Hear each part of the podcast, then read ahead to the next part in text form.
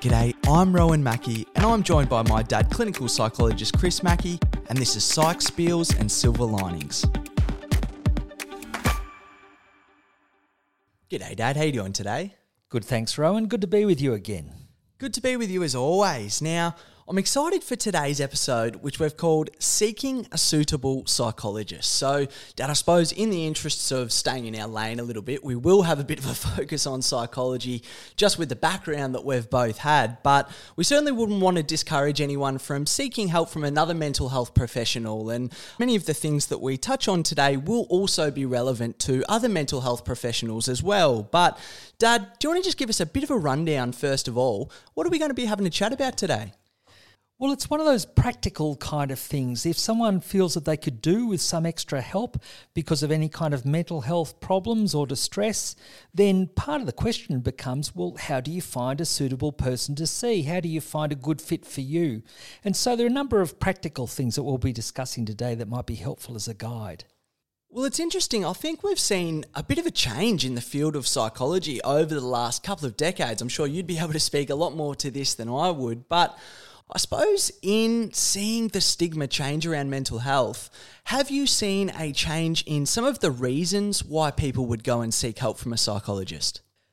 Yes, well, I suppose to some extent, still the main reasons people seek a psychologist is because of experiencing significant distress in an area of their life and it might be symptoms or mood or relationship problems or problem with addiction or something like that. That still would be the most common reason why people would certainly see a clinical or counselling psychologist, I would suggest.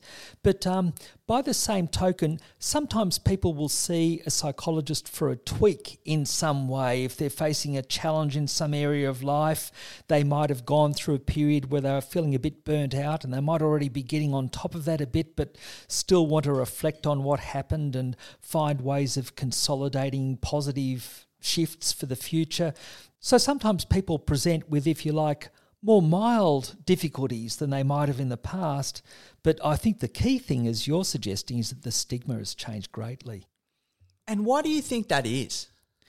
Well, I think it used to be such a big deal for someone to see a psychologist. Like when I started 40 years ago, it was a major thing for someone to put up their hand and say, Look, I'm struggling to the point where I feel overwhelmed. I don't feel equipped to deal with these problems myself at the moment. It's getting a bit beyond me.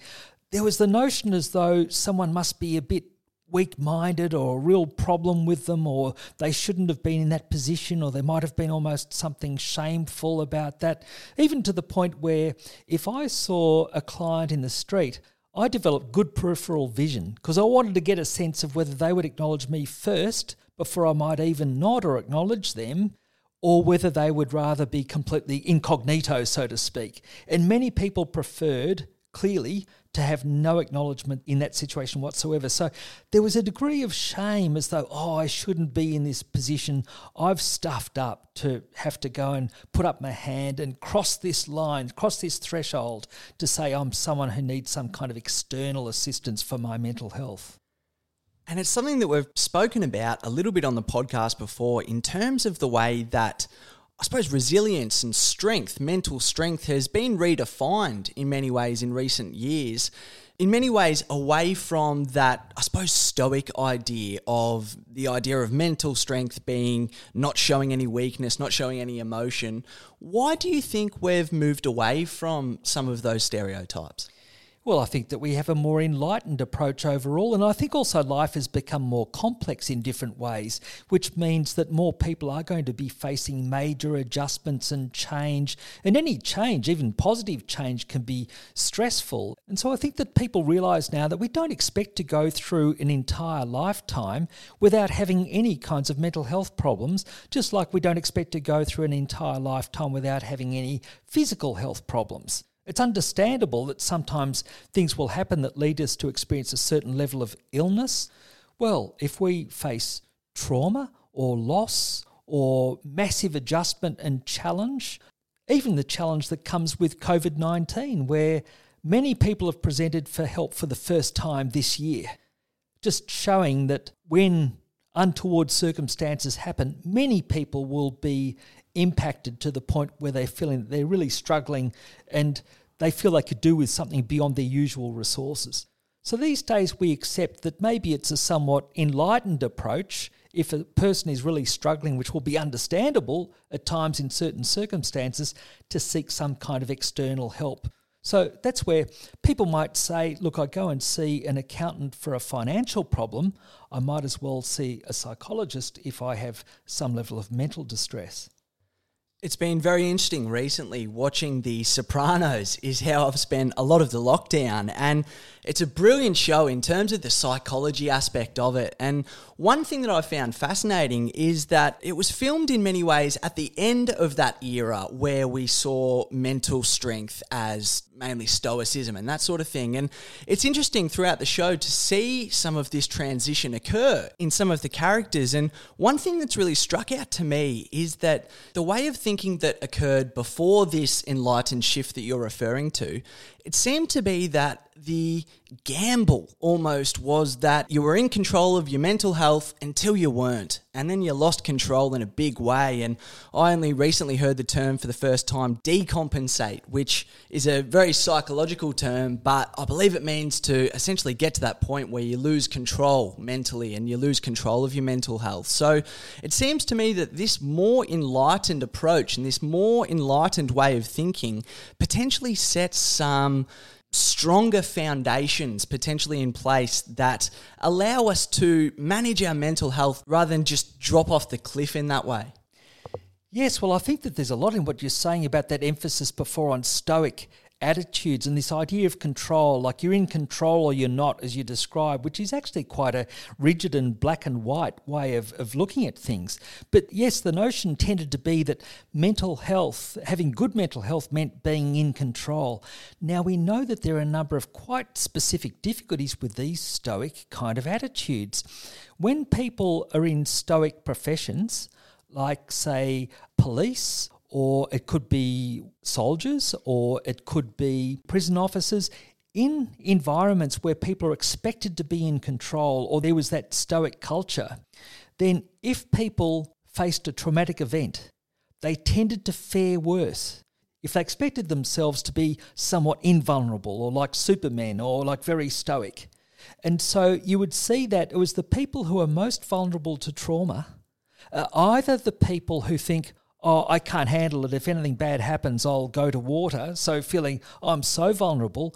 Or the people who think this won't affect me. I'm above this.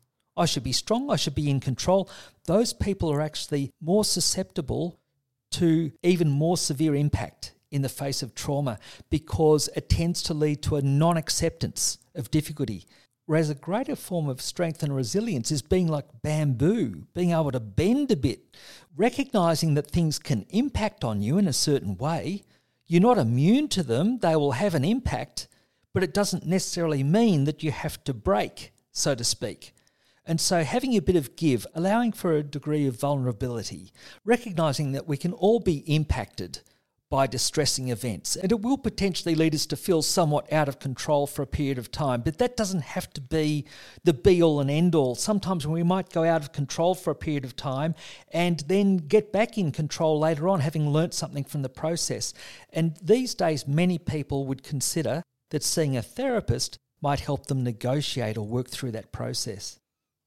And look, it's the sort of thing as well that we certainly don't want to underplay the value of Stoicism at certain times, particularly at the moment. There can be real value in, you know, dusting yourself off and just getting on with it and getting to that point where you can maybe address things a little bit more fully. But I think there can be real value in, I almost think of it in terms of planting your flag at rock bottom, in terms of sort of saying to yourself, hold on, actually, you know, I'm not actually feeling great. And why is that? Well, this is the reason why. And once you sort of admit that to yourself, it becomes tangible in terms of the way up from there. In terms of if you sort of say, look, actually, you know, this is as bad a day as I've had in a really long time. Well, that gets to the point where you kind of plant your flag there and sort of say, well, is tomorrow going to be a worse day or is it going to be a better day? Well, what are the contributing factors to making it such a bad day?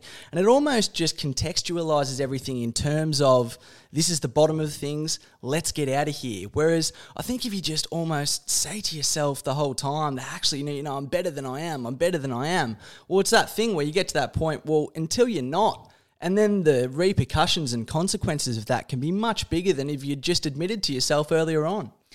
Yes, I think there's a key thing that you're highlighting here about the benefit of some kind of awareness or acceptance of struggle. And actually, like you say, there can be something said for a Stoic approach in terms of looking to bear with difficulty without an emphasis on one's emotions. Like a person can know that they're feeling distressed and know that they're really struggling in a certain way or realize they're in a difficult situation and yet be focusing on what they're doing at the time and looking to take some of the emotion out of it. That can actually be a very helpful coping strategy in difficult situations. I use the term taking some of the emotion out of it or dialing down the emotion, but you can still be aware of the emotion being there. And that's when it can also overlap with self compassion. So self compassion has those three elements to it. One element is I'm having a really difficult time here. The second thing is accepting that. Well, this is because of common humanity. I'm a human being, and that's fair enough. And the third thing, looking to do something to help improve the situation or bear with it.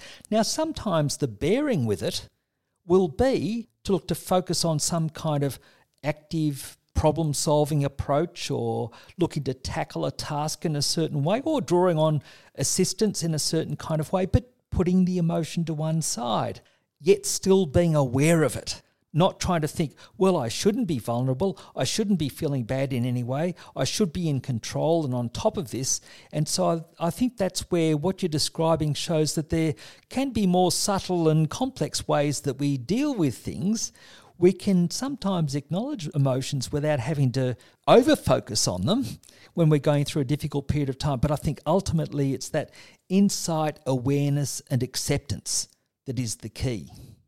And so, in that case, then, when should someone see a psychologist? Because I imagine the balance for all of us in terms of getting on with it and addressing some of these feelings is going to be slightly different for all of us, partly because of the environment and situation that we're in and all that sort of thing. So, at what point should someone consider it for themselves to go along and seek therapy? Well, in a sense, there's not going to be an absolute right and wrong, but in the first instance, what I would suggest is if someone feels quite stuck and quite overwhelmed and they've felt that way for a period of time. They might have looked to draw on other kind of resources. They might have tried to think through what might be most helpful. They might have looked to discuss something with a family member or a friend. Sometimes that kind of support might not be available, or it might be about a more confidential issue that someone doesn't want to discuss with someone else. But broadly, people are going to first look to draw on their own resources at the time. And I think it's more if people are starting to feel more overwhelmed or stuck with it, or noticing that there are building difficulties. It might be disruptions to sleep or concentration, or feeling more irritable, or one's functioning to the point where relationships might be impacted upon. People might notice certain habits worsening, it might be the use of alcohol and drugs increasing, it might be not feeling their usual self for a period of time. Basically, I'd go back to what we've talked about in the past in terms of your stress signature. Once you recognize that you're getting to more you know, moderate or severe levels of distress, and you're trying different things to improve the situation and you're not getting some ready response to that, well, then I think that when people recognize that they're feeling a bit stuck or somewhat overwhelmed and their usual ways aren't working so well, then I think often it is worth looking to seek some kind of help sooner rather than later when it's a more mild difficulty, so to speak, rather than trying to be over stoic, soldier on, think I shouldn't be having this kind of problem. And that's where people used to run into more difficulties. They'd go too long before they would seek help. And so now let's get into some of the practicalities of how you would find a mental health professional. So, Dad, where do we start? Well, I think always a good starting point is one's GP. So, our general medical practitioners, they have a central role within our whole health system. And they're going to tend to know a range of providers around, but also hopefully they know us and our own health, physical health generally as well to some extent. It's a big advantage if someone does have a regular GP. These days, many people don't, but most people are going to have, say, a GP clinic that they're familiar with or that they look to go to. And seeing a local GP, I think, is always a very good start. There are other things that can add to that. I think certainly word of mouth. Maybe you know of a friend or work colleague or family member who might have seen someone and you might get some feedback on who they saw or a service that they attended, and that might make some kind of difference. I think even looking up websites, you can Google psychologist in your local area or another mental health professional for that matter and see what comes up that way. You'll tend to get a fair bit of an idea of a service from their website. They'll tend to say something about their values or priorities and services that they offer. That can give you a sense as well. And I particularly think that if you get a recommendation or an indication, sometimes from even more than one source, you might hear a couple of people recommend someone or a certain place, or you might hear of a recommendation for a couple of different people and you check out a couple of different websites and you might get a sense of something suiting you a little bit more. So I think that there can be a degree of subjectivity in that, but some of that can be good because what appeals to you about the way a service is presented is likely to say something about that service and also a possible match for yourself. And of course, the other thing about starting with a GP as well is that a GP can give you access to the Medicare system for psychology as well that we have in Australia. So, do you want to just give a bit of a brief overview about the Better Access system? Yes, well, the Better Access scheme started around about 15 years ago, and it's been a mainstay of mental health services, certainly in terms of private services in Australia. And so, when people are referred by a GP, they are now eligible for up to 20 sessions a year. It used to be 10 sessions a year, but it's been very recently increased to 20. And also, over the next couple of years, it can include telehealth or video or Zoom sessions. So, this has made psychological sessions much more accessible for a wide range of people, and it shows the confidence shown in that scheme. And I'm glad that we've been able to provide a lot of evidence over the last 10, 15 years about the effectiveness of that scheme, which has been recognised by governments and by others. And I can say from that data that on average, people would tend to present for about eight or so sessions on average. So some people might just see a psychologist for a few sessions, but there are people with more complex or severe difficulties who might present for more like 20 sessions or so. And now that's much more accessible, that ongoing therapy. Well, it's a great system that we have in Australia, the better access system. I remember living with friends from overseas and they were just blown away by the access that we had to psychology provided by the government. So I think it's certainly something that's not to be undervalued in that sense because there's a lot of other countries that don't necessarily have the same thing. And it's interesting, I was reading something, I believe in the Lancet Psychiatry Journal from 2016, was basically saying that for every $1 spent on mental health, you get $4 return on investment in terms terms of the economy. So I think, particularly at times like the moment when government spending is as scrutinised as ever, it just seems to be an absolute gimme. And it seems to me from the data that we've got at the practice, and even just from speaking to you and other people, Dad, that the system that we have in Australia is just about as good as any. Yes, I think we are very fortunate that way. And it's part of a wider mental health system, of course, as well. There's public mental health, there's headspace, there's a range of different services that people can access. But certainly these days, many people access the Better Access system. When it came out, around about 2006, the end of 2006, I think the government was thinking it might be around about one in a hundred people using this system or a little bit more. But very quickly it was one in 30 people. Now that meant that the scheme was costing the government more than they anticipated. And at first this seemed like something of a problem, the extra cost, but then it was thought, wait a minute, but it's living up to its name. Better access, more people are accessing it. Within two to three years, one in 20 Australians were accessing that service. And these days, I think it's up to about one in 10. Now, we could think, well, does this mean that something is blowing out and more people are accessing a service than needed? I think that's where that statistic that you mentioned is very relevant about the return of being a $4 return on a $1 investment. Well, I think that comes back to the impact of mental health problems on people's functioning. One thing is that we might experience distress if we're experiencing some kind of mental health problem. So we might experience poor sleep, we might experience headaches or irritability or it's disrupting our concentration in certain ways. But that also means it's going to be affecting our functioning. It's going to be affecting our functioning at work. It's going to be affecting our productivity. It's going to be affecting our efficiency with study. It might be affecting our interactions with others and how we can involve ourselves in teamwork and things like that. It might also affect absenteeism. So, when it boils down to it, if something reliably improves our functioning, then it's likely to have significant economic benefits as well. There's a brilliant French movie, which I believe it's called La haine attire la haine, which loosely translates to hatred breeds hatred. And it's a very interesting thing. I've been thinking about this a little bit, and it's the sort of thing that I think if you think about the sum of all of the positivity, for example, that comes out of people seeking help and getting help, well, if you think of the inverse of that in terms of those people not getting that help, if you think of the knock on effect of the exponential amount of negativity that is going to be out there if people don't seek help and, for example, pass on their frustration or resentment onto someone who's close to them and, and they may do the same thing, and you just get this sort of knock on effect.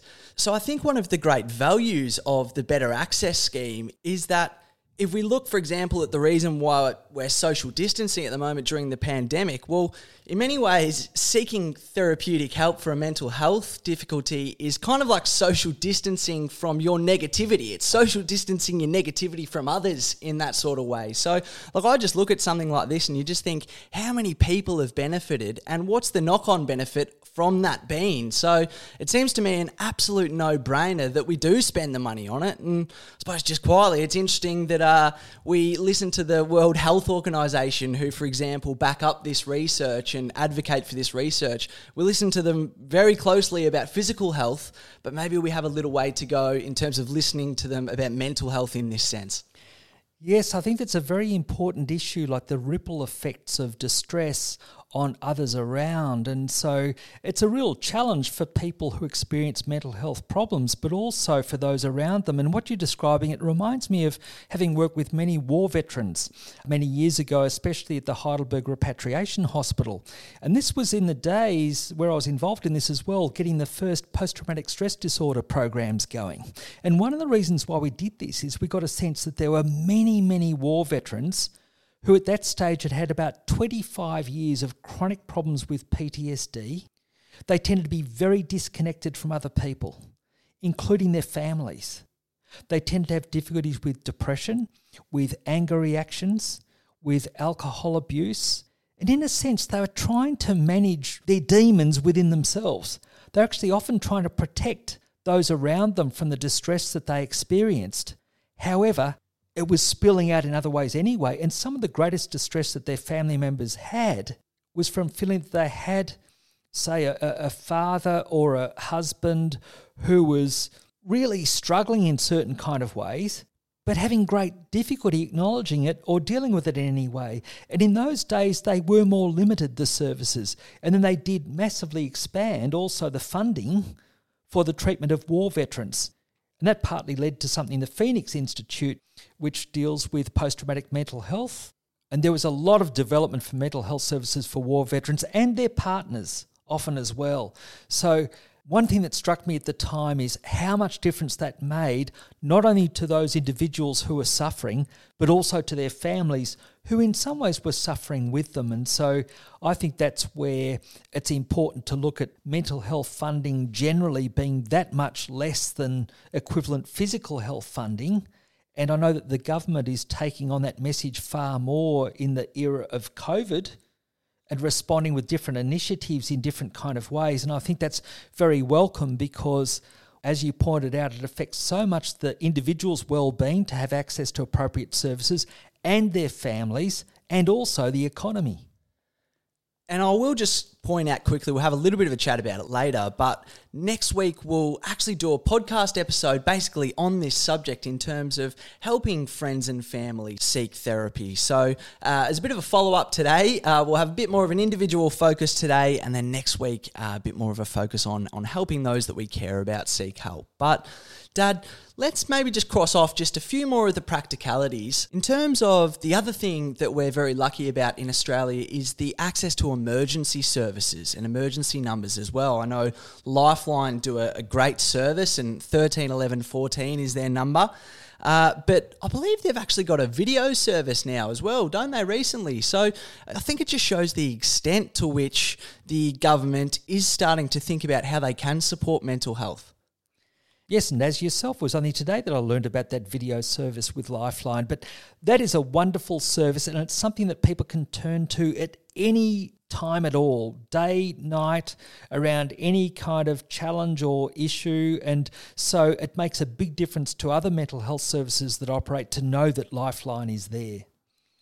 And we'll put up a number of emergency numbers that can be used at times when that more immediate assistance is needed. Uh, we'll put those on the podcast page for today. And we'll also put up a range of the services and directories for psychologists that Dad mentioned a little bit earlier. But, Dad, just before we move on, is there any other information that people should consider when looking at the practicalities of seeking a psychologist?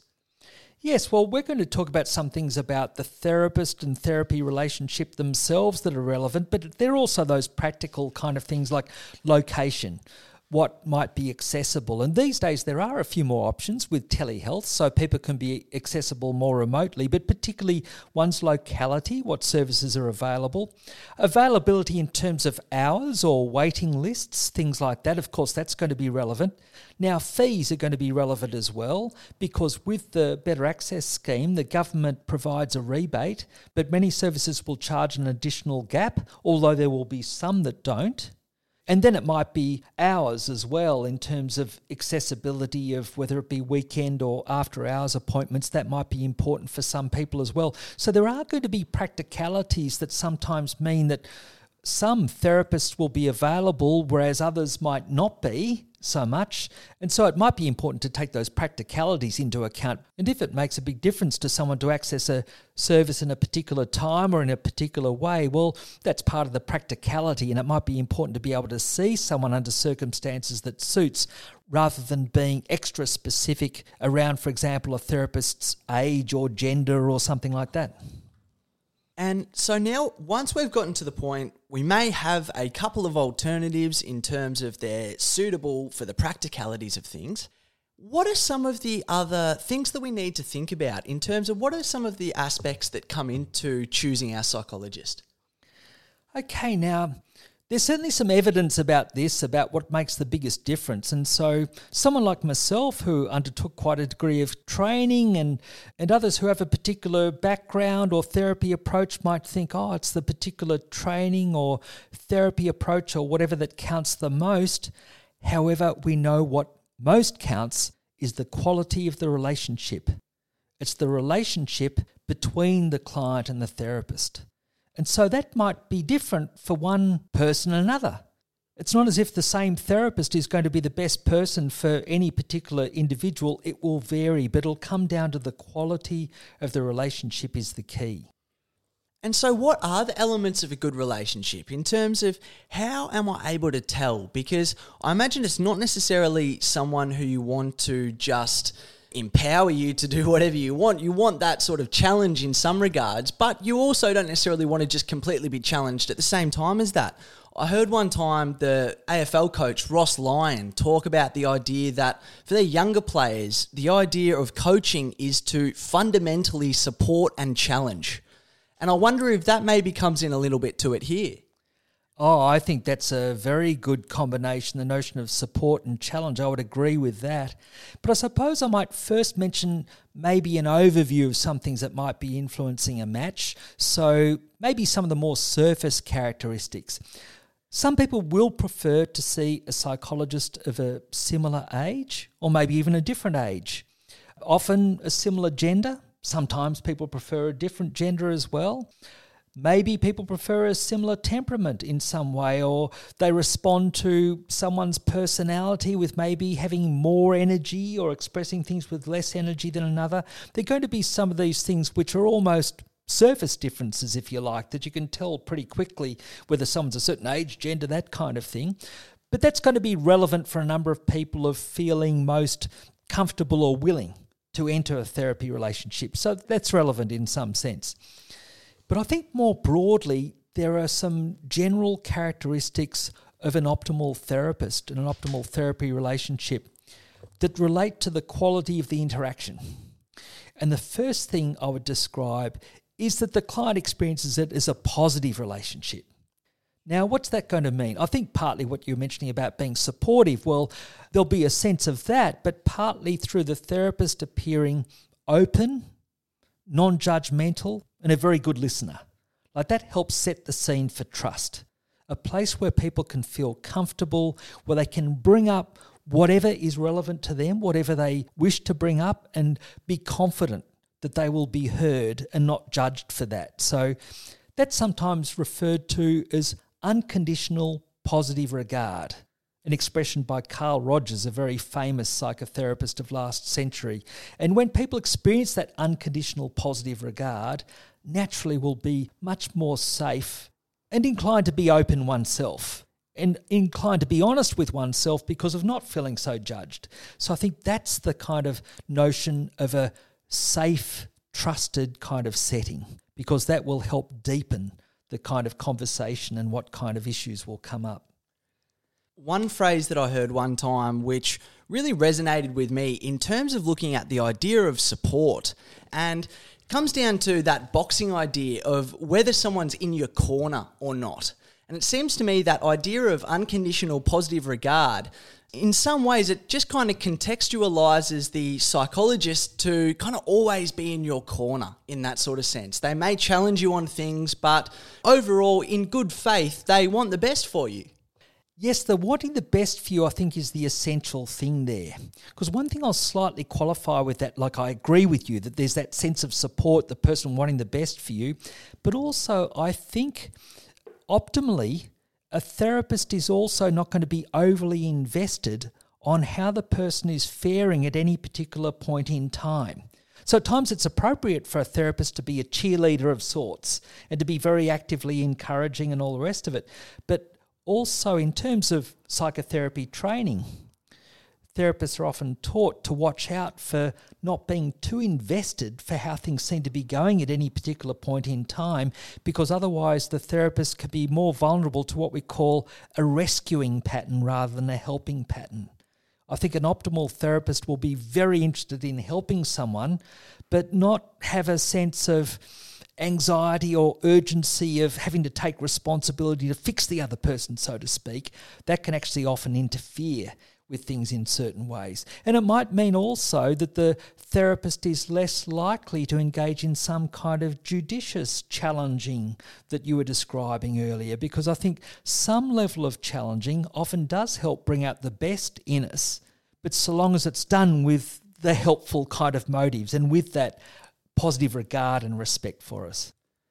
And so, what is the balance then between, I suppose, the positivity side of things and the challenging side of things that we mentioned before? You mentioned the notion of sort of being a cheerleader for someone. Well, when would, for example, it not be appropriate to be a cheerleader for someone? Okay, well, that gets into more of a subtle point in a way, I think, because uh, I would tend to be more of a cheerleader for someone when I feel that they could do with more direct energy to encourage them in a certain way. For example, sometimes people are in very difficult situations, there's not any kind of easy solution to it. They might be facing wicked problems or they might be facing very long term challenges where it's very difficult to keep on going, that's the time when I would tend to have a bit more of that cheerleading approach. Whereas sometimes if people are looking at tweaking an aspect of their behavior or looking to deal with challenges that might be maybe not so overwhelming or that they're already showing a lot of progress in, then as a therapist might tend to have a somewhat more muted kind of approach and reflective and just observing what you're seeing kind of thing, or maybe very little bit of judicious advice might come in in some ways, but when it boils down to it, might not need to be too, dare I say, exuberant in looking to support people in a certain kind of direction. And so there's a kind of match for the particular situation. But again, still there's this unconditional positive regard, and underneath, support for the person's well being in the direction that suits them. And so, how hands on is it, for lack of a better term, in terms of are you sort of instructing people ways of thinking and ways of processing things, or is it very much, I suppose, led by the client in that sort of sense, in terms of you're working with their existing attitudes? Yes, I think that's a good core question about the nature of the interaction. I think it's best if it's collaborative. And by collaborative, now clearly the therapist is in the driver's seat, so to speak, in terms of how to lead off conversations or how to make a start in whatever way. However, the best therapy will be very much engaging the client in drawing out their strengths and resources. So I would say that the most constructive therapy relationships will be ones that are collaborative, where the therapist is actively looking for and drawing on the client's strengths and their own resources. It's not one where the therapist is asserting this kind of authority and the client should just listen to them in any way and the client should just passively accept what the therapist's saying. It's worked out together and the thing that I've noticed as a therapist, the more experience I've had, the more I look to influence people, if you like, with my ears. In other words, you're looking to pick up from the person the deeper kind of messages and interests that they have and the kind of challenges that they might be facing.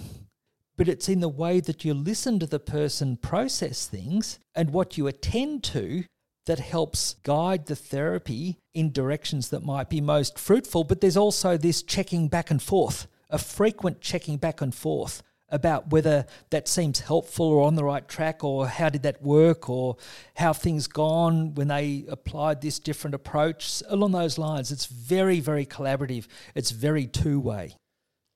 And the other aspect that it seems to me about that thing of they're taking two to tango for lack of a better term in some ways. But I imagine there would potentially be times when if someone isn't necessarily as ready to progress out of a certain situation, do people ever have that feeling of like, well, you know, why didn't you cure me? Or sort of, you know, you should have cured me in that sense?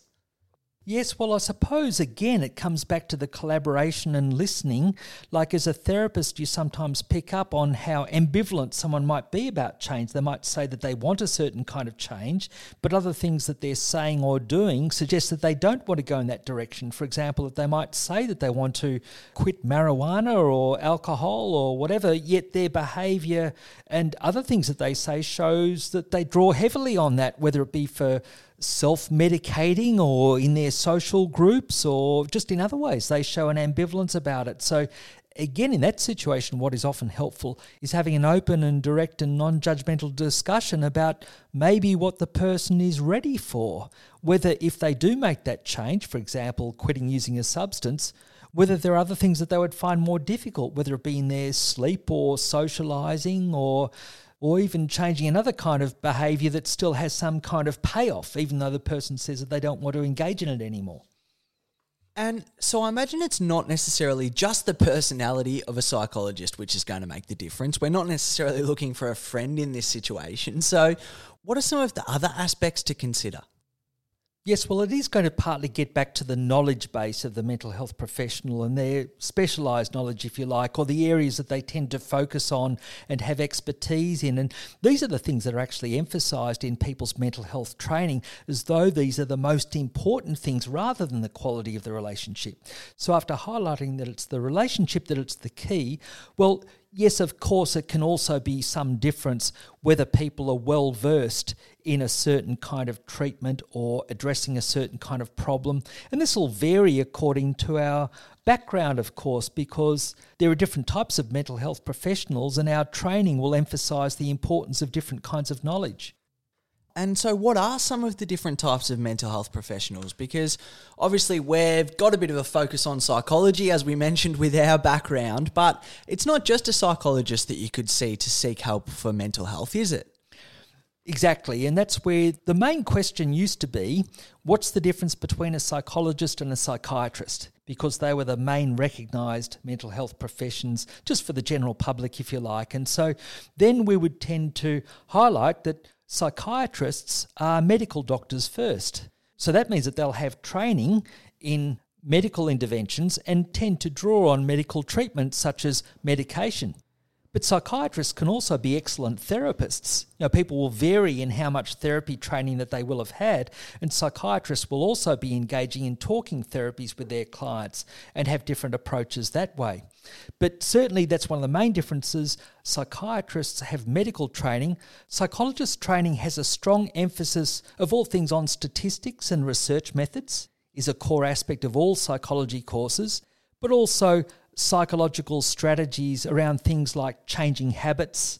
So, looking at things like habits, thinking, and often with a, an emphasis on talking therapies that can help bring about change in thoughts, feelings, and behavior. So, that's one of the main differences that if someone looks for a review of medication, for example, you can't do better than seeing a psychiatrist. Whereas a psychologist generally does not have formal training in that area and certainly can't prescribe medication. But beyond that, there are also social workers who often have extensive training in understanding social systems and they might have a particular background that helps with, for example, family therapy or relationship therapy or community based approaches. And then there can be a wider range of counsellors who have quite generic kind of backgrounds. And so if people describe themselves as counsellors, they might have anything from minimal to years of training. It's not a very well regulated term, so to speak. So that's where people might need to do a bit of extra homework to find out more about people's background and expertise. There are also occupational therapists who are often very good at applying practical ways of assisting people to manage with mental health problems and often have very helpful group therapy kind of experience as well. But it's going to depend on the individual within each of these professions as well. So there's some of the broad differences, but there'll be a lot of variation in how people practice within each of those professions as well.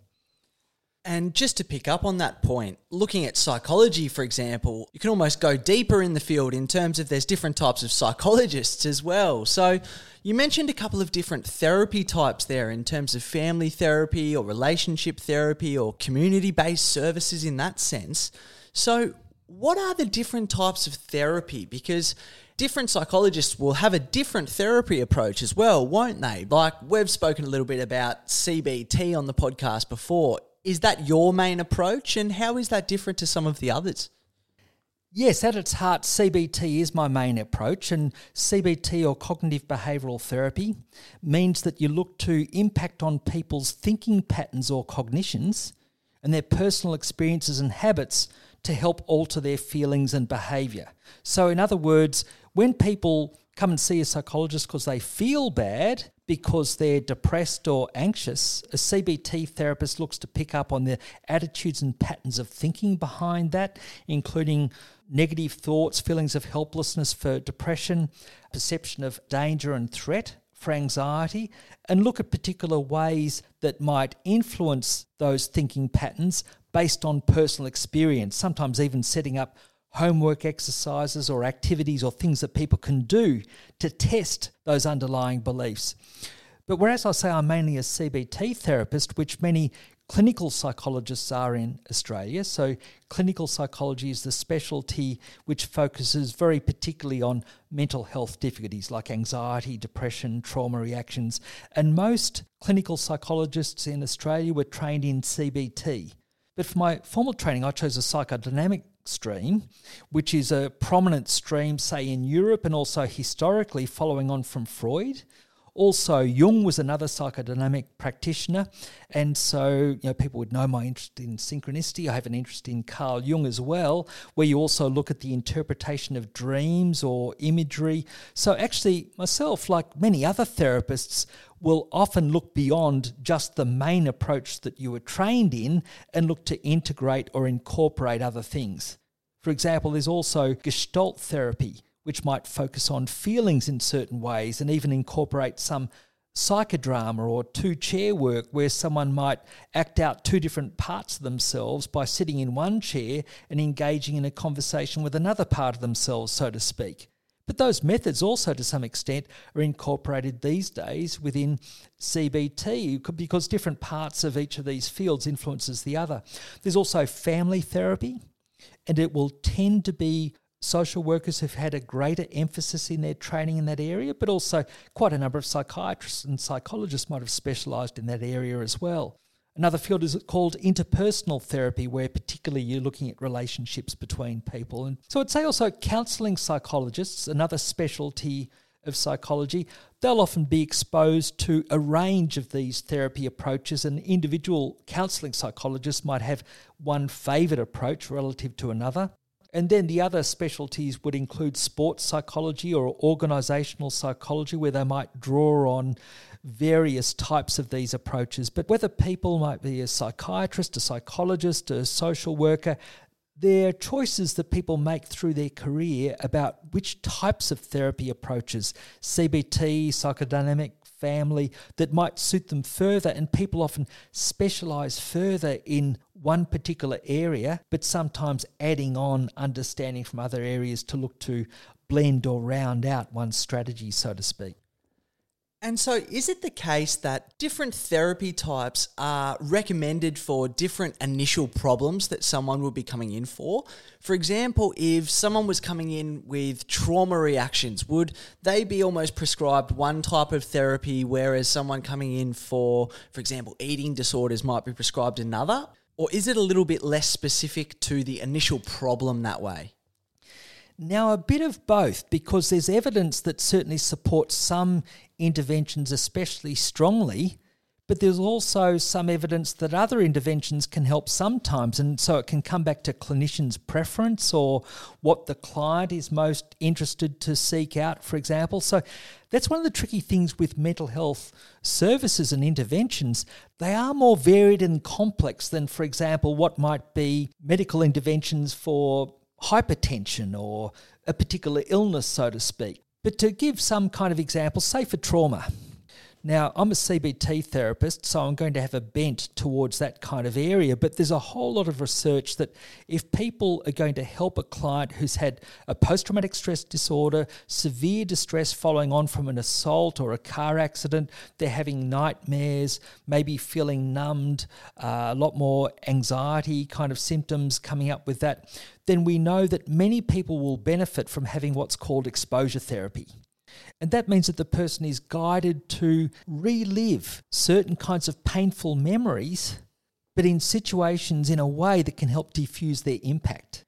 And so that's quite a specialized area of interventions that I think it really helps when people have significant trauma reactions to see a therapist who's got some background in exposure therapy. But there again, even though I use that a lot, there'd be a third of trauma clients that I see that I would not use that exposure therapy for because either it might seem it's not necessary after we use some other techniques and initial psychoeducation about their problems and a few other kind of things. And there would be some other people where it would be too overwhelming to use that approach. So even then, it's not as if there's one kind of method that applies to each person. But let's take another example. Just say if someone has protracted depression, it's severe, it's complicated in different ways. The person's been trying to do what they can to make improvements, but they feel really stuck. They've been stuck for quite a time with depression, might have low energy, disruptions in sleep.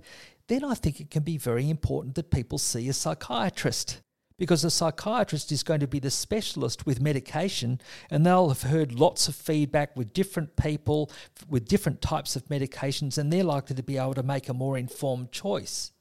So, a GP will be very helpful in many situations, but when something's very complicated, then I think it's a real advantage to be able to see the most specialised mental health professional in that area, say a psychiatrist.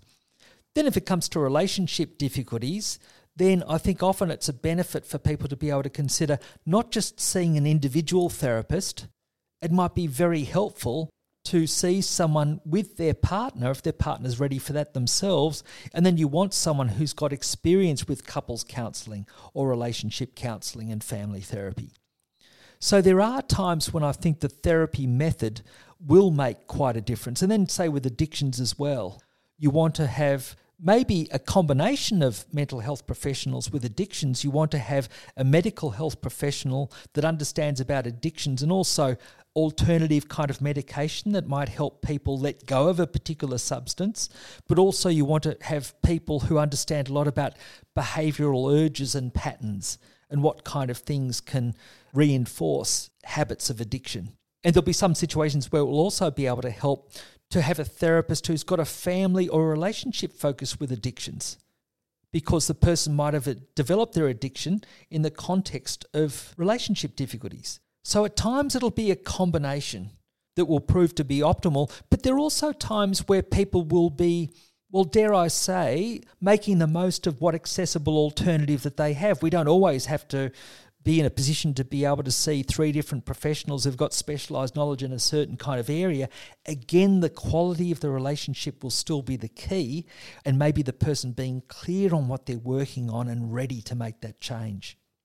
Guess one thing I've wondered about this, and it's interesting hearing you talk about addictions there for that example, because I think that's a good example to use. To what degree in therapy do we address the behavior that someone is having an issue with? Or do we address the motivating factors behind that behavior? Because if we take an addiction, for example, it's the behavior of partaking in substance abuse that is the addiction itself, but potentially there's some motivating factors behind that which are causing the person enough distress to find themselves in an addictive state in the first place. So, when someone comes to see a psychologist, are you looking to address the, I suppose, underlying problems that are leading to distress and maybe manifesting itself in a range of ways? Or are you looking more to address the behaviors in terms of whether it be anger or whether it be that someone's behaving antisocially, are you looking to stop them behaving antisocially or are you looking to stop them having the motivation to behave in that way? Yes, well, again, a, a, good question. It's going to depend partly also on what a client requests when they first come in, what the emphasis on it might be. But just say if someone is looking to reduce their use of alcohol, for example, I think in the first instance, we're going to consider motivation in terms of the person's readiness to change. So, at first, we're going to look at their reasons for looking to reduce their alcohol and also reasons why they might want to continue with it. So, we don't ignore that side. So, we might have some exploration of that. But soon enough, like certainly what my tendency would be and many psychologists' tendency would be, would be to start off somewhere with what kind of change the person is ready to make because the person might already have done some things to look to cut down their use of alcohol, or they might have thought of being about to do something to cut down the use of alcohol. And I think in the first instance, you might start off there looking to change the behaviour more directly. Like they're coming along to see a mental health professional, they're a little bit motivated to at least that extent. And so at first, it might be looking to invite the person to look to reduce their alcohol use to a certain amount. Now, what will typically happen as the person looks to put that into practice is they'll come across certain obstacles, if you like, to cutting back. And that will make clear, or a little bit more clear, what some of the underlying motivations might be. Like, for example, the person might try to cut back and they might find that they're feeling stressed when they're cutting back and they're not using that usual way. They might have used alcohol, as many people do, as a form of self medication. About eight out of 10 people who abuse alcohol are using it like self medication to deal with anxiety or stress. And so then it might become clear that the person needs to develop other stress management techniques in order to make further progress. So we could start off, in a sense, assuming that the person just needs that stress management strategy, and it might be worthwhile including anyway but I think often how therapy proceeds is it's a little bit of both. You start looking at changing a behavior that the person says that they want to change or go in a different direction, and then you find the obstacles to that, and then you find that there are other motivations behind that. And gradually you can kind of peel back some of the layers, if you like, of what might be influencing people's behavior. Like they might have underlying unresolved grief or depression that might have been holding them back. The person might have avoidant tendencies that we've talked about before that lead them to be really fearful of maybe asserting themselves in certain situations. And so that's leading to their anger and stress being more pent up. It tends to be that as you look to make shifts in behaviors more directly, it helps bring up some of the underlying patterns. But I think that many therapists like myself will also be exploring some of those potential background patterns or motivations or influences in the early sessions of assessment. So you look at a bit of both. And so, how then can you tell if therapy is going well in that sense? Because let's take, for example, someone who may be displaying behaviors of addiction and they come in to see you, and in the first few sessions, they recognize that there are some underlying patterns that are leading to that, and they look to address those underlying patterns. Well, that could be potentially, as you were saying before with exposure therapy, that could be potentially very distressing. So potentially someone could come out of a session and could feel on the surface of it quite depressed in many ways, but at the same time, on another level, that could represent progress. So, how do you gauge what is progress in that sense? Okay, now look, actually, I might mention this reminds me of an old joke in terms of how we can tell progress. And it's along these lines because I think, like you're suggesting, maybe it doesn't just have to be an obvious change in behavior or symptoms. And anyway, the joke goes like this there's this fellow who's got this terrible, terrible habit. He went along to a bar, and after he'd been drinking for about an hour, he'd jump up in the bar and pull down his pants. And people say, That's terrible, this is disgusting, what are you doing? And the person then suddenly realised what he'd done, think, Oh, I'm just so ashamed, I'm so embarrassed, look, so I don't know what came over me to do that kind of thing. Oh my God. And the people there thought, look, this is just dreadful, but look, the guy's so mortified with it. Well, you know, we're not going to give him a hard time. It's obviously like a one off, some kind of strange reaction. Well, anyway, the fellow's there the next week some of the same people there. He's been drinking for about an hour, jumps up on the bar, pulls down his pants. Other people say, This is terrible, this is disgusting. Oh. And the guy say, Oh, look, I'm just so ashamed. Oh, this is just so dreadful, or whatever. Look, the people think this, you can't do that. They call the police. The police come in, they're about to drag him off, and they hear what happened. I thought, Oh, look, wait a minute. Look, this guy's obviously got some pretty severe you know, like mental problem. Like to do that, that's well, what a bizarre thing to do. So, you know, what's the point really of taking him to jail? Clearly, he needs to see a mental health professional. So let's let's take him along to someone. So they arrange that. The fellow's off for a couple of months. Later on, there he comes. He's coming back into the same bar in the same kind of evening, and other people, similar people there, and they think, "Oh well, good to see you back." They think, "Oh, obviously he's he must be cured. Here he is again." You know, fantastic kind of thing. Oh, great to hear that people can get over a problem like that. Well, anyway, they're sitting there drinking for about an hour. Guy suddenly jumps on the bar, pulls down his pants, and people saying, "What are you doing? We thought you were cured." He said, "I am. I feel fine about it now." so there's that notion that you know sometimes therapy is about helping people be more self-accepting but that kind of shows that maybe there are other objective things that are relevant too so how can we tell therapy is going well? Well one thing is going to be in relation to the hopes the person expresses when they come along.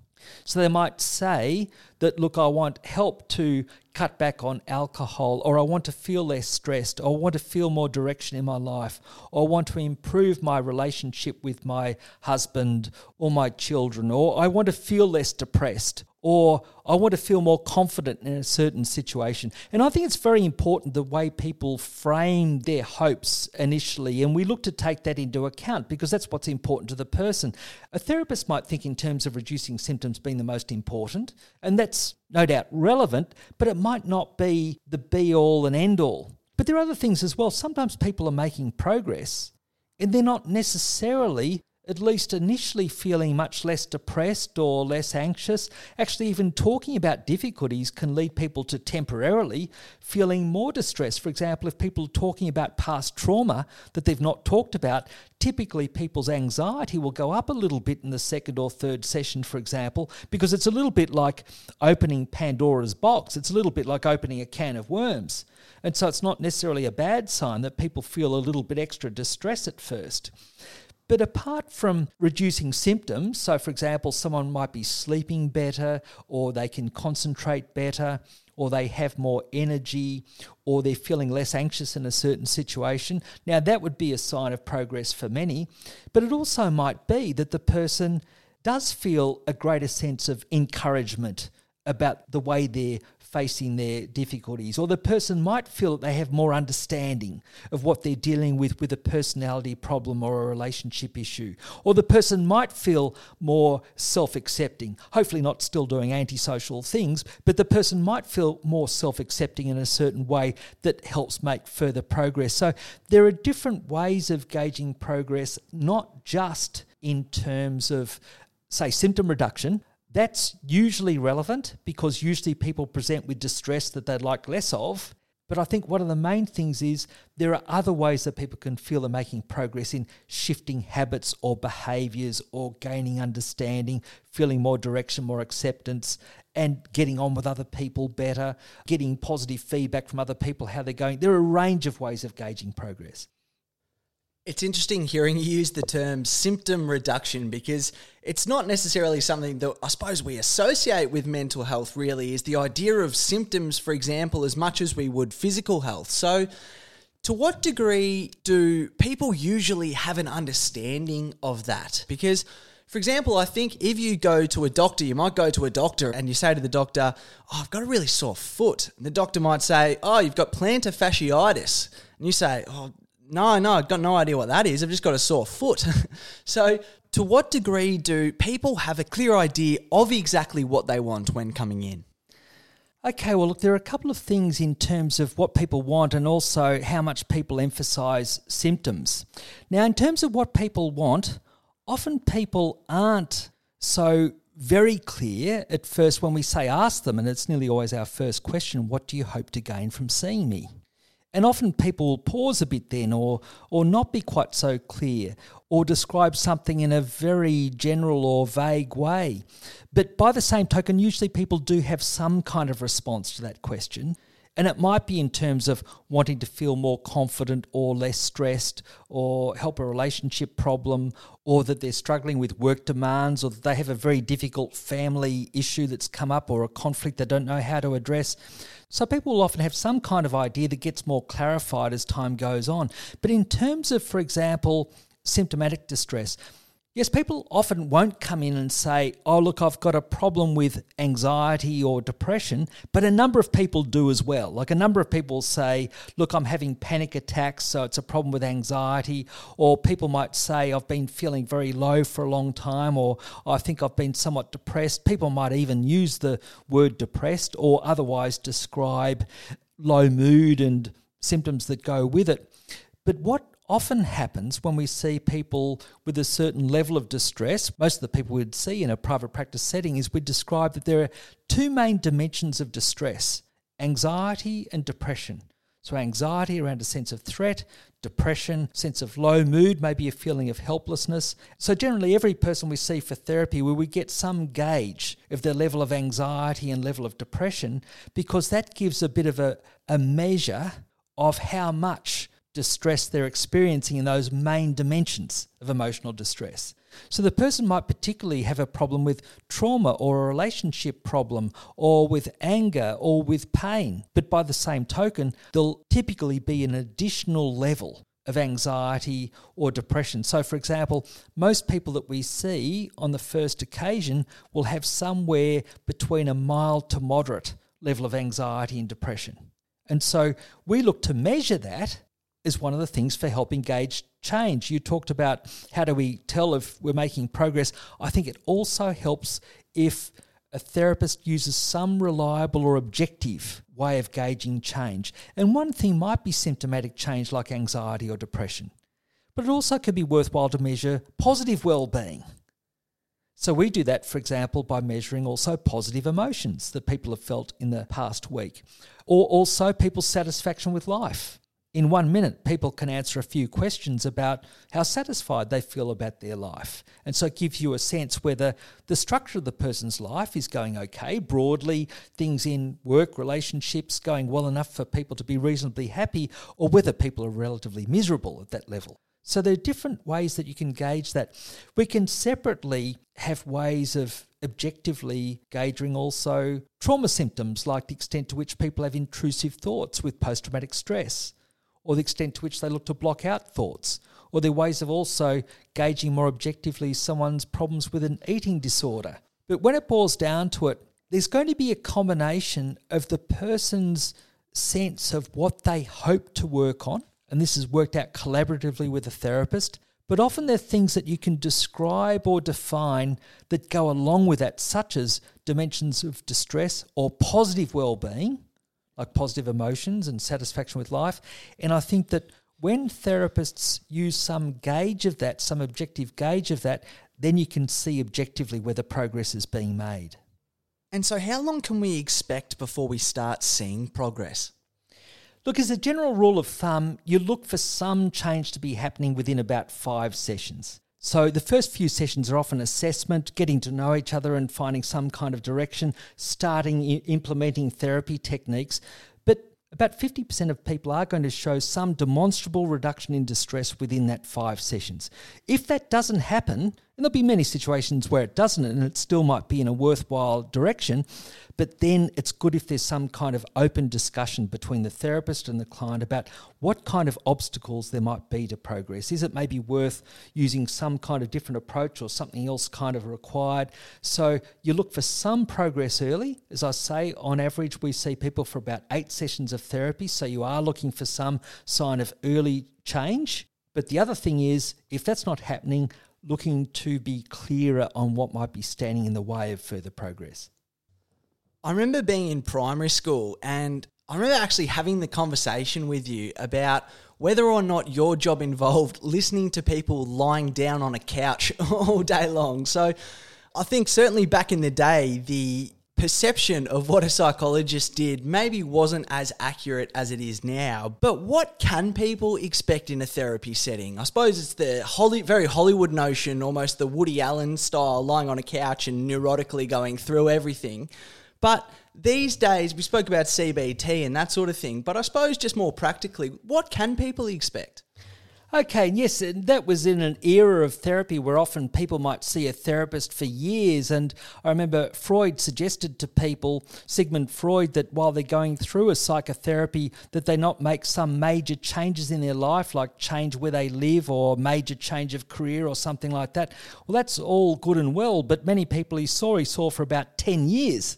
Now, we'd consider that's a long time to go without looking to make any major change. So things shift with culture and fashion and direction. But what we could anticipate these days is if you do see a therapist, it's good to get some sense of the structure of therapy fairly early on. By structure of therapy, I mean roughly what might be the timing of sessions, roughly how often. There'll often be maybe a few sessions about a week apart for assessment and get some direction going. Then it might extend more to fortnightly and stretch out beyond that. Many people will be seen for roughly about 10 sessions or so, but it can vary according to the kind of difficulty. Can get a bit of an idea of how the therapist gauges progress in a certain kind of way. You get an idea pretty quickly about the therapist's particular style of approach, what kind of techniques that they might use. You can anticipate getting an idea from the therapist what kind of rationale they would have for the different therapy that they would offer. And I think that these days you could look for there to be something like a two way relationship. The therapist is likely to be professional in their demeanour I think these days you'd look for, say, a bit of their humanity coming through too, not like, say, an over authoritarian approach would generally be uh, the situation. So even though the therapist might have some specialized knowledge, it's still likely to be drawing on the person's ideas or views on things to a certain degree. But you're also looking for the therapist to have some extra knowledge or understanding beyond what you might get from a thoughtful friend or a kindly relative or a next door neighbour, for example, you are looking for something more than the support. Certainly, some knowledge or understanding or direction or practical approach beyond the assistance you might get from people in your usual social network. And so, how do you suggest then that people get the most out of therapy as a client? Because there's that notion that if you go along to an accountant, essentially you have to know the right questions to ask in order to be able to get the most out of that service. So, with a psychologist, how are you able to get the most out of it? Well, I think the main thing is the more clear you are on what you want to get out of the therapy, the more that's going to help guide it in a worthwhile direction. So, one of the first things is looking at what do you hope will change? You know, how, how would things look? How would they seem different if the therapy was successful, so to speak, or you got what you wanted from it? Because that will then help you frame what you ask for from the therapist. And as I say, we start off asking people virtually every time, what are your hopes from therapy? Or what are your hopes from seeing me? And the more clear that people can be on that question, then the more it provides direction and channels the motivation for change. It also helps gauge or measure whether things are going in the direction that would suit the person. So, looking to be as clear as you can on your hopes, and that might keep on developing over time, but then it comes back to your readiness as well. So, think of your motivation for changing. What are some of the good things about changing? But also, maybe be a little bit honest with yourself too about what are some reasons for not changing. Like changing is difficult, it takes effort. There might be some expense involved, there's some time involved, you know, going out of your way to find someone. So, for example, think of what are the things that you might get out of this? And are there some things that might be a downside to seeking this change? And when you realize that, yes, I am ready for this, yeah, I'm ready to see someone, and I'm a bit clear on what I'm on about, then that increases the chances that the therapist that you see, you will be able to form a good therapy relationship with them to take it forward. And the more clear you are on those things as well, if you're not finding it working out with that therapist and you feel it's not working forward so much and you feel that you've already done a fair bit that you can to prepare yourself, then that might be more of a hint that it could be worth considering seeing a different therapist. And so, then, do you have any tips about, I suppose, expediting that process? Because, particularly, for example, if you're depressed and you're, for example, feeling quite numb and overwhelmed, it can be very hard to distill down the particulars in terms of what emotions are eliciting what feelings in certain ways. So, do you have any tips for people to gain any more clarity about that? I think one thing is when you've found who might well be a suitable therapist to give it a bit of a go. Like it certainly helps to give it a number of sessions, for example, because the first sessions might be on assessment. The therapist might be looking to get more of a gauge of how they can best help you. So I think that often you can't tell so much in it, maybe a first session or first couple of sessions. Sometimes it might be obvious that there's a mismatch. There's something that really stands out. That'll be more rare that that's the case, but that could happen. But usually it's going to be best to give it a bit of a go, give it a number of sessions. And if you feel you're not getting either the clarity or direction that you'd be looking for, or you're not feeling so encouraged or clear about how things might improve, there is an advantage to be able to bring that up with that therapist and see how they respond to that. Most therapists will be open to that. Most will even welcome that and think, well, look, this actually helps have a more honest conversation in our collaboration of what way to go. But if you feel that you've maybe put in a certain effort, maybe brought things up like that, and feel that the therapist is not so responding to that or it's not getting anywhere so far or whatever, then you do have some options. One of them is to discuss with your GP as well. And go back to that starting point where your GP can refer you to others as well, and maybe say some things about how it's maybe not going so well. Or if a person works in a group practice, you can perhaps contact that practice and look to speak to a practice manager or someone else there about that issue. It is ideal to bring it up with a therapist first because then they might have a way of adapting their approach that suits you further. That will often happen actually. But if you feel you're not getting so far that way, sometimes you can talk to someone at the practice as well to see if there's an alternative there. Or otherwise, again, going by word of mouth and considering a shift in another way. But look to bring it up with the clinician if you feel that there's something not working out so well. But then be prepared to bring it up with someone else if you feel that you're putting in what effort that you can and you feel that there's not that progress being made, then sometimes it might be a mismatch. That will be less often than more often. And so then, is it the case that you do sometimes, I suppose, see a change from one session to the other? Because I remember a time that I actually went and saw a psychologist at the university I went to, not long after my close friend at uni passed away. And it was basically the case where I really felt that that person was basically just repeating back to me the things that I was saying to them. So, you know, I'd sort of say, I'm feeling rubbish about this, I'm feeling rubbish about that. Then sort of say, it sounds like you're struggling with this, or it sounds like you're struggling with that a bit. I'd say, yeah, like no shit, Sherlock. I've literally just told you that. And, you know, I was in a position where, you know, my best friend had just passed away. So where my head was at was, you know, bordering on the immaterial realm in many ways. So I wanted something with a bit more substance than just, oh, you know, you, that sounds like it would be terrible. So is it the case that potentially what seems like a mismatch at first can actually turn out not to be as much of a mismatch because I know for me that was a situation where I was just I simply went you're like you're not the person for me. Sorry I'm not your guy. Let's both go our separate ways sort of thing. Yes, well, what you're describing that situation does sound like a bit of a mismatch in that um, what you do hope that a therapy experience can bring is another element comes into the situation, another way of looking at, another way of experiencing it. And it seems to me that what you could have done more with at that stage is something coming into the conversation, which is something extra beyond what you had at the time.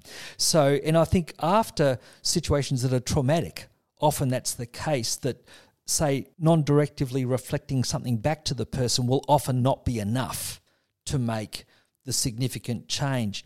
But there are situations where someone could have some underlying conflict or distress, and at first they might feel that they're not getting so much direction from a therapist, if you like, but there might be a way that they feel that they're working through things a little bit more, tapping into certain feelings more.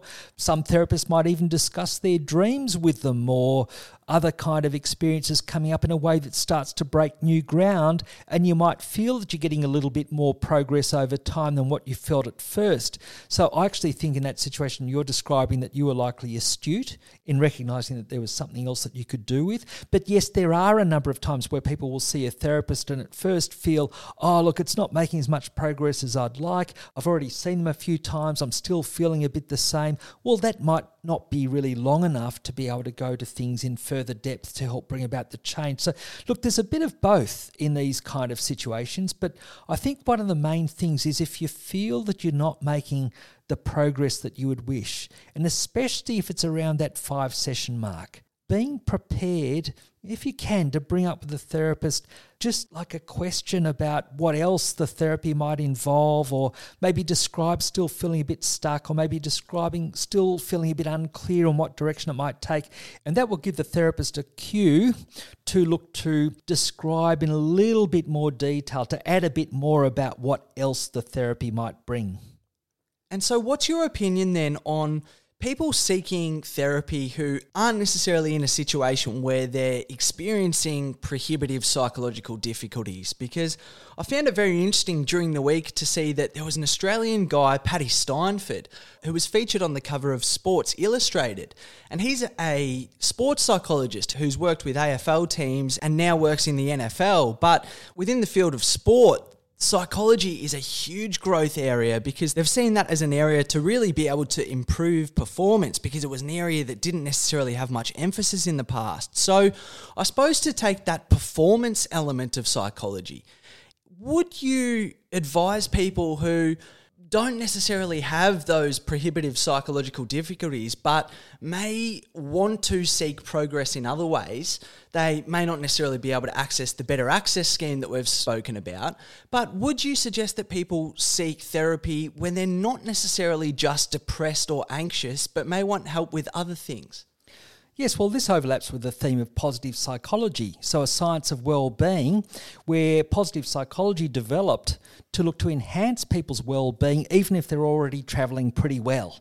So, this is this idea of enhancing well-being, even if people are going okay. So, I really do think that there's a place for that, and also there are elements of psychotherapy which can overlap with that. Like a number of people that I would see, they come along at first because they might have been burnt out at work, for example. They address that, and then they might bring up some kind of personality conflict in their workplace, and we might talk through that. And then they might talk about some other kind of tweak in an area of their life that they're working on, so to speak. And that almost overlaps with, I suppose, life coaching A number of people will go along and see a life coach these days to look at an accountable way of looking to improve or address a certain kind of behavior or aspect of their work or a way that they're pursuing an interest or how they're looking to get a balance in life in a certain way. So that shows that as there's been a greater interest in well-being as well as less stigma from seeing a counsellor of whatever sort, then we see ways people look to enhance that.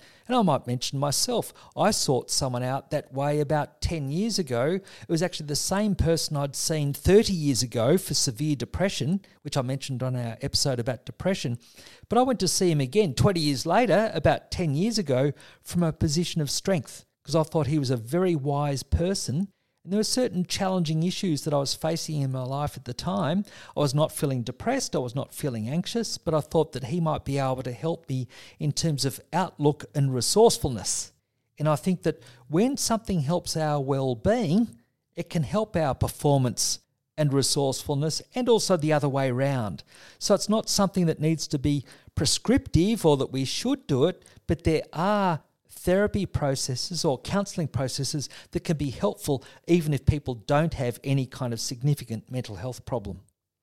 Well, it's interesting hearing you say that. And look, I think it comes back in many ways a little bit to what we were talking about at the start of the podcast today about the idea of stigma around seeking help and all this sort of thing. Because I think when we really think about it, the removal of that stigma extends beyond just seeing a therapist. And so I suppose that's one thing that I've almost taken from today's podcast as well, in the sense that it's not necessarily just about going and seeing a psychologist, but it's also about looking at ways of trying to improve our mental health and being open to seeking support for that.